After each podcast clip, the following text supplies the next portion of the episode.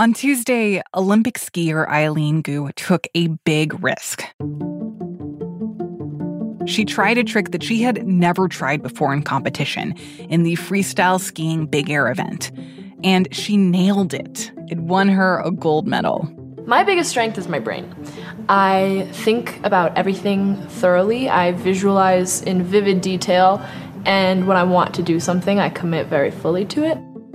Well, Eileen Gu has already won a gold in Big Air, which was her worst event. That's Les Carpenter. He's in Beijing covering the Olympics for the Post.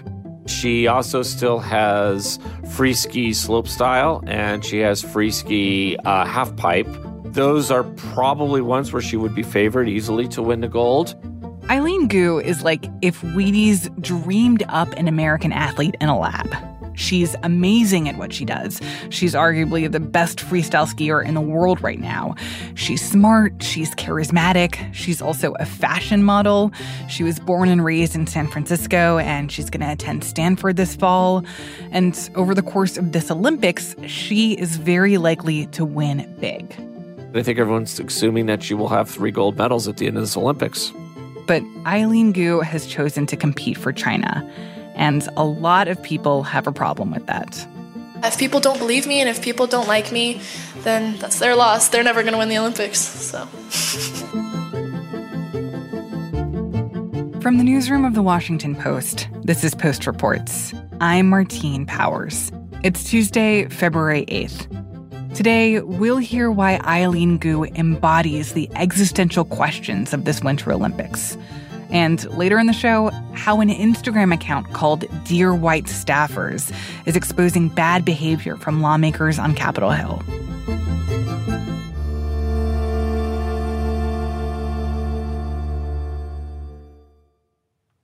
Eileen Gu, I think, is the most interesting person at this Olympics. In fact, I would argue that she might be one of the most interesting people at any Olympics in recent years. She is a fantastic free skier.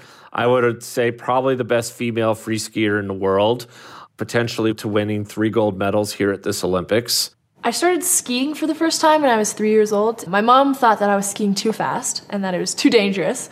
So, uh, one of our ski instructors ins- suggested that I join a ski team. Uh, she is also a model with a real high end modeling agency representing her. She's been on several magazine covers in China, Vogue and InStyle and Elle magazine, for instance. She is on numerous ads here in China and a few big endorsements in the US as well. She had a 1580 on her SAT. She is going to Stanford University in the fall. She's 18 years old and she would be a fantastic American. She was born in San Francisco and, and grew up in uh, San Francisco, a fantastic American Olympic athlete, except for the fact that she's competing for China. Her mother was born in China, is from here. And, you know, when a few years ago, when Eileen Gu was ready to pick a country to compete for and heading for this Olympics, she chose China. And that is probably the one thing that has caused enormous consternation for a lot of people. And how common is this for Olympic athletes to basically choose to um, compete for the country that their parents may have been from rather than the country where they were born? This is a very common thing for athletes from one country who have a parent or some connection to another country to say that they'll compete for that other country. Say, for instance, an American who has a Norwegian mother might choose to compete for Norway because they'd have a better chance of making the Olympics from Norway than they would from the US and whatever that sport would be. That's not her case. I mean, she is the best at what she does. She's already won a, a, gold medal in big air, which is arguably her worst event. Her better ones, slopestyle and halfpipe, are still to come, and she could win two more gold medals, and, and she could win three. And very few athletes do that in a Winter Olympics, so that would make her enormous to begin with, beyond all the other sort of geopolitical ramifications of being an American essentially competing for China. And so, why has there been criticism of Eileen Gu's decision, especially in the light of the fact that she could have competed for either China or the US, and she chose China? You know, it's interesting because some ways you would think, well, gosh, there's people who are just mad that someone's not trying to win those gold medals for the United States. And I do think there is probably a little element of that. I think the bigger thing is that she chose China. You don't have to go far to find criticism of, you know, China's handling of the virus, of the relationships between the US and China, and then you get into the human rights issues and you get into the issues of oppression that have been discussed here in this country and everyone kind of sees all that building and building and building and building and then here's an American athlete competing for China and all those thoughts come out it was kind of jaw dropping. I, I, did a big story on her, you know, before this Olympics, and I looked at the comments, and after a while, I just had to stop looking. It, it, was harsh, and I, and you know, I think I've seen that in other stories about her as well. I think that's kind of the reality of of the decision that she's made. And what does she say about her decision? Why she felt like she wanted to compete for China rather than the U.S. She tells the story of how she was a girl just starting into sport and going to the mountains and near Tahoe, California, where she's from. She joined these teams and they were all boys. And she just kind of didn't feel like she was much of a girl doing this, that she must be kind of boyish like them. And she dressed boyish and things. And it was only years later that she started to see other female star free skiers and realized, well, what? Gosh, that could be me. She wants to allow girls in China to feel the same way. First, to feel empowered that they could do sports, and then also that they could be feminine and do these sports that maybe they're surrounded by guys. That seems to be a big motivator for her. At least that's what she says. Obviously, everyone's going to look at it and say, well, there's a huge financial component to this. No matter how big she could have been as an American, she's significantly bigger in China, hmm. first by being the top athlete in winter sports. And this is a country where winter sports aren't a big deal. But secondly, because she's the American superstar who chose them. Her endorsement deals in China are enormous. I mean, I oh, wow. you know she's everywhere in this country. You can't go anywhere without seeing her picture. And I, you know, the money she has made doing that is significantly larger than any amount of money she could have made as a star American athlete in this Olympics. So there's that element too. What she has not spoken to that, but that's certainly something that I think a lot of people can easily kind of look at and say, "Gosh, I think that's probably part of the decision." And has Eileen Gu been asked about? China's human rights violations and the the parts about competing for China that people have a problem with that say, you know, this was an unethical choice to essentially be the public face of a government that is hmm. doing wrong? Well, there's two parts to that. Yes, in one regard, she has been very strategic in the lead up to this Olympics by really being very selective about what she talks about, the interviews that she does. It was not easy to interview her for the story that I did. I basically had to go to an event that she was competing in in Colorado on a mountain, and it was a small event. And at the end, which she had won, I was able to kind of ask her a few questions and sort of slip in a couple things about that. But most of the interviews she does are with, with sponsors or Olympics.com TV or whatever, things where people are not going to ask that question question. So she's a little protected in that regard. When the question does come up, the answer is usually something on the lines of, well, look, I'm an athlete, I'm not political. Here's the thing trying to keep anyone happy. I'm an 18 year old girl out here living my best life. Like, I'm having a great time. You know, it doesn't really matter if other people are happy or not because I feel as though I am doing my best. I'm enjoying the entire process and I'm using my voice to create as much positive change as I can for the voices who will listen to me in an area that is personal and relevant to myself. The, That's the IOC's approach to this whole China question in this Olympics. It's a common refrain, but she has definitely used that.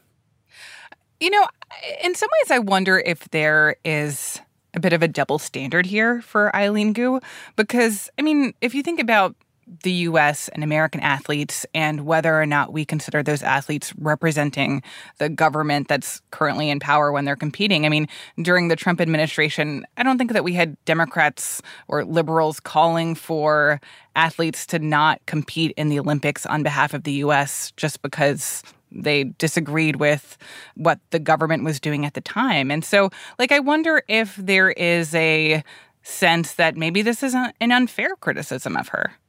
Well, among all other things, she is a teenager. She's 18. Uh, she's not a 40 year old person making this decision. That has to be factored in at some level. Something that she, I see, has thrown back a little bit in the past is well, what about treatments of Asian Americans? She lives in San Francisco. There certainly were many instances of violence against Asian people. And I think, too, that other people independently who kind of look at this and maybe look at this favorably to her side will say, well, what about America's own human rights issues? What about treatment of Native Americans? What about the treatment of black people in this country? Uh, you know, are we going to discuss that if you're going to discuss China's own human rights issues? So, yes, it's a very complicated thing. It becomes almost a third rail of sports. And she's certainly right there in the middle of all of that. I also wonder what are some of the pitfalls for Eileen Gu or athletes who are in her position in terms of the fame that comes with competing for China, especially in these Olympics, but also I can imagine the pressure. Well, it's two pressures, I think. One, it's the pressure to succeed, to do well, to achieve to that high level. I mean, yeah, she signed up to to compete for China at this Olympics, but she still had to go out and win those gold medals because that's what everybody was expecting from her. There's also the pressure, and this is again why she has avoided a lot of interviews and avoided a lot of questions in the US, is that you don't want to say the wrong thing and run afoul of people in China, of turning everyone against you. Much the way that happened to the NBA a few years ago when Daryl Morey, the general manager of the Houston Rockets, just uh, would, would seem like an innocuous tweet supporting uh, the protesters in Hong Kong, suddenly had the NBA off television in China for most of the season. I think that is the fear for her or any athlete like this, who they could ruin this good that they've built up and, and the, the amount of money that they could potentially make through advertising and everything else. They could ruin all that with just one careless comment, one stray tweet, one thing said in passing that really didn't mean anything, but actually meant a lot to a lot of people here. It feels like we're at this moment where there is an increasing sense of recognition that sports can't be separated from politics and that sports and politics are very much intertwined. And it feels like that has become one of the big themes of this Olympics that you can't separate the Olympic Games and the joy and delight in watching these athletes compete with the very real geopolitical issues and questions around China, especially. And so I wonder how you think Eileen Gu kind of embodies this moment of sports meeting politics.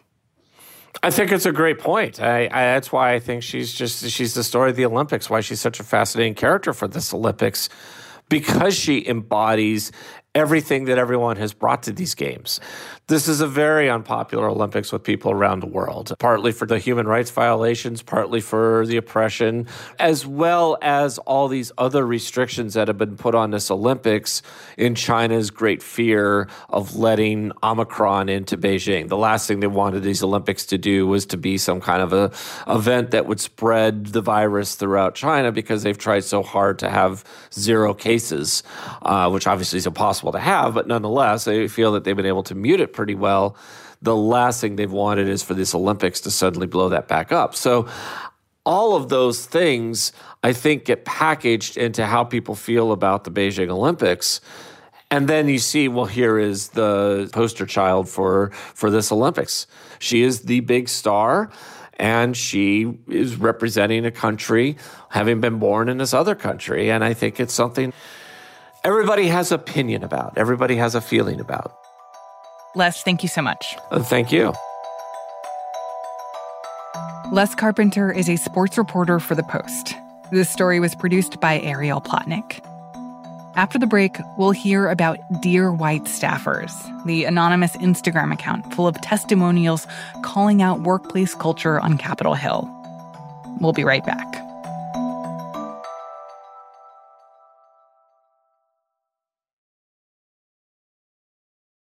Hey, this is Christina Quinn. I'm the host of Try This, the Washington Post's new series of audio courses. The idea behind Try This is to become better functioning humans without having to comb the internet for countless hours. In our first course, we learned how to sleep better. Now, we're going to learn how to make our friendships stronger.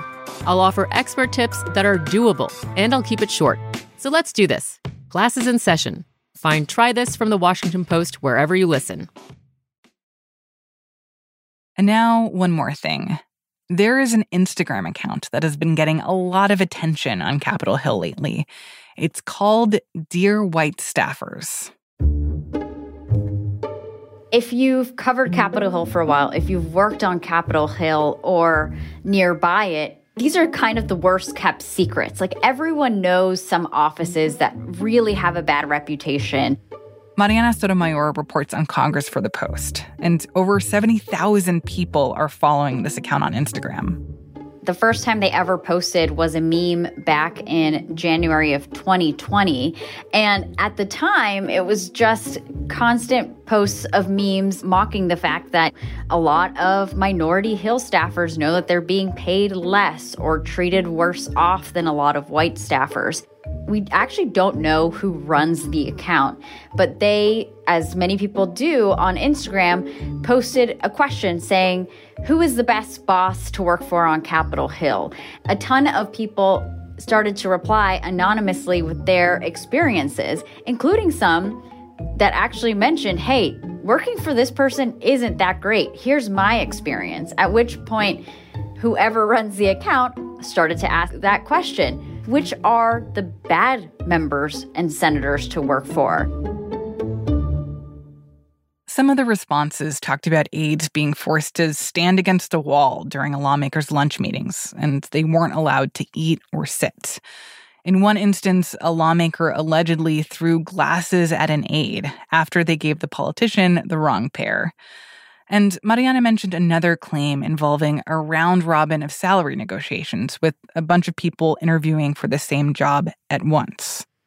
There was also one testimonial that came through about a certain member who interviewed multiple people for the same position at the same time, where everyone had to answer the same question, including how much do you want to get paid? One person said it was a very traumatizing, just awkward experience they've never had in a job before. And several posts later, someone said, Oh my gosh, I was also in that interview room. So, this is how a lot of people are connecting through personal stories and staffers are following this account because they feel like they have a platform to air their grievances and you can almost find solidarity with many other people and know that you're not alone in your own experience. I remember hearing a story of a former intern who had to, they were the member like the alphabet soup, and they would have to organize certain letters in the alphabet soup. And this was an unpaid intern. Carlos Mark Vera is the co founder of the organization Pay Our Interns. Vera says that hearing about abusive lawmakers and staff is nothing new. Another, which I heard and I actually saw the job description, was a member that was looking for a personal driver and the pay was like $30,000 where you're going to drive the member around. The requirement included you have to have your own car. It has to be reliable, right? And you're barely making, you know, minimum wage in DC. It's really wild that these things still happen in 2022 and the notion that they can't really do much about it. And people are just kind of like you know, just work there a couple months and then kind of go to a different office. So it's kind of become to a point where it's like it's widely known, but no one's doing anything about it. This Instagram account is starting a conversation around what would actually need to change to improve staffers' experiences, including higher pay or union protections. On Friday, the Congressional Workers Union was created. They say that they're hoping to represent all employees working for members and committees so many people are aware of it that Speaker Nancy Pelosi suggested that she would support a union. And you've heard that from many Democratic members, especially most progressive ones. So that is actually now a possibility. After that green light, we saw a group start to organize and say, hey, we are staffers. We're going to try and learn the ways that we can make a union possible.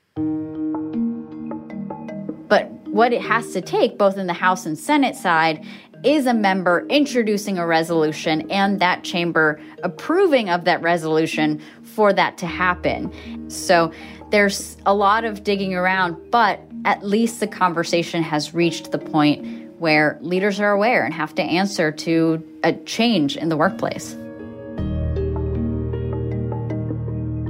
Marianna Sotomayor reports on Congress for The Post.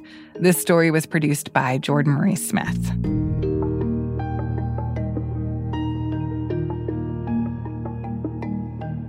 That's it for Post Reports. Thanks for listening. Today's show was mixed by Sam Bair and Sean Carter. It was edited by Maggie Penman. I'm Martine Powers. We'll be back tomorrow with more stories from the Washington Post.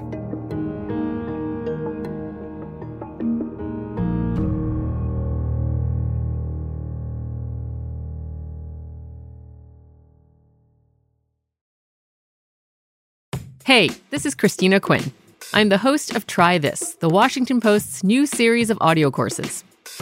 The idea behind Try This is to become better functioning humans without having to comb the internet for countless hours.